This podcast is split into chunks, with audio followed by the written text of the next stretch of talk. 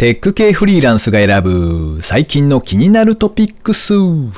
今回は208回目の配信となります。VR 空間には見た目めちゃめちゃ可愛い美少女なんだけど喋るとのぶといっていう人たちが結構いらっしゃいます。最近ようやく慣れてきました。この番組ではフリーランスエンジニアの S とエンタメ系エンジニアのアスカさんが最近気になったニュースや記事をサクッと短く紹介しております。またしても S の一人会となっております。全国2000万のアスカさんファンの皆様、ごめんなさい。多分次回ぐらいには出てくれるんじゃないかと思っております。IT 関連をメインにですね、ガジェットだったり新サービスの紹介だったり、それぞれが気になったものを好き勝手にチョイスしております。今回も記事を3つ紹介していきたいと思います。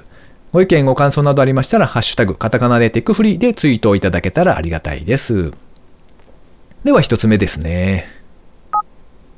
ロシアの発明家が制作したライトセーバー。世界初のリトラクタブルライトセーバーに認定される。スラッシュドットジャパンに投稿されていた記事からですね。ロシアの発明家、アレックス・バーカン氏が制作したライトセーバーが、世界初のリトラクタブルライトセーバーとしてギネス世界記録に認定されたそうです。こちらはギネスの公式サイトにも掲載されておりまして、どういうものかと言いますとですね、ライトセーバーの塚の部分にですね、電解層が組み込まれておりまして、外部からの供給なしに水素と酸素を任意の圧力で生成。基本的にはですね、炎が1メートル程度まで伸びるバーナーでありまして、鉄板などを切ることもできちゃうんですけれども、映画のようなですね、ライトセーバー同士で打ち合うということはできないそうです。切り結ぶことができないというやつですね。構造上、フルパワーでは30秒程度しか使用できないんだそうですけれども、スターウォーズ大好きな方が作っちゃったっていうことだそうで、うーん、素晴らしい情熱にですね、頭が下がるなと思って拝見しておりました。では次の記事ですね。クラフトビール業界 DX のベストビアジャパン7000万円をシード調達。ブリッジのサイトで掲載されていた記事ですね。クラフトビール流通に関わるデジタルトランスフォーメーションサービスを提供するベストビアジャパンは2月1日、シードラウンドで7000万円を調達したと発表。2021年の2月からはですね、醸造所の業務効率化を狙って ERP 事業に参入。電話やファックスに頼っていた注文をオンラインで完結できるようになっているそうです。今後は店舗側が複数の醸造所の異なるクラフトビールをワンストップで発注できるようなプラットフォームを目指すとのことですね。やはり業種によってはですね、バックオフィスのデジタル化というのが非常に遅れているところもあったりするようで、なるほど、クラフトビール業界頑張ってほしいなと思ってですね、紹介してみました。なかなか昨今の状況で飲みに行くというのも難しいんですけれども、気軽に出かけられる状況になったらクラフトビールをわざわざ飲みに行くというのをやってみたいななんて思っておりますね。では最後3つ目ですね。車を商品の受け取り場所にする車内置き配。KDDI、ヤマト運輸などがデジタルキーを活用した実証実験。ネットショップ担当者フォーラムのサイトで掲載されていた記事ですね。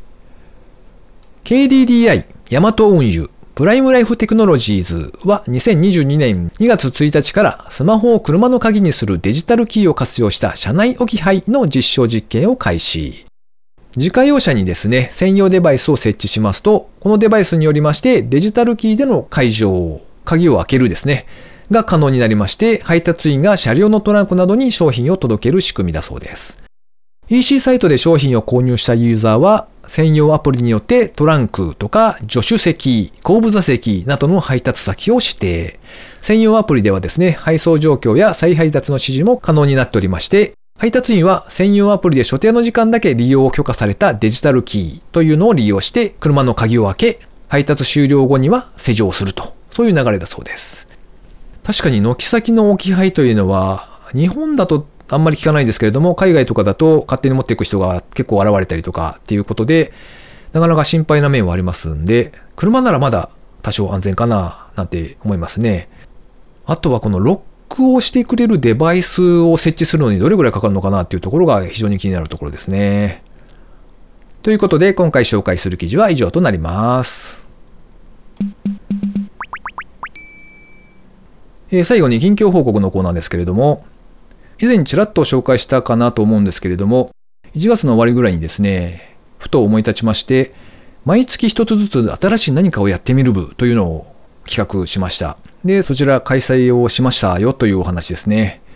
え、これもですね、あの、例のクリエイターズオンラインバーと同じくですね、 Zoom 無料ユーザーだと3名以上のミーティングは40分で終わるっていうあの制限を有効利用しましてですね、トータルで40分のみ淡々と各自が報告していくというような流れで開催しました。トータルで11名の方にご参加いただきまして、なかなか面白い回でしたね。 connpass で案内していたというのもありまして、やはりエンジニアの方が多かったなという印象ではありますけれども、それぞれですね、1月にどんなことをしたとか、えー、来月こういうことをしたいみたいみたいなことを簡単に紹介していただきながら、ブレイクアウトルームで2部屋に分けてですね、ちょっとやってみたっていう感じですね。まあ、せっかくなので、えっ、ー、と、月の真ん中あたりにもですね、一回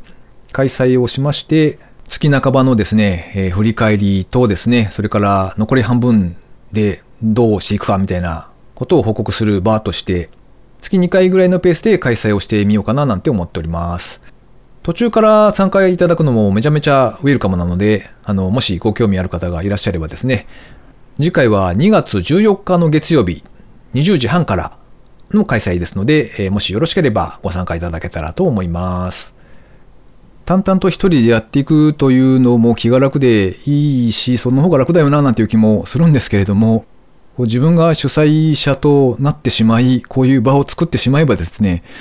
やらざるを得ないという状況になるかなと思って、まあまあ、まあ、いつまで続くかわかりませんが、ちょっと少し将来の自分を強制的に動かすみたいなイメージでですね、しばらく続けられたらななんて思っております。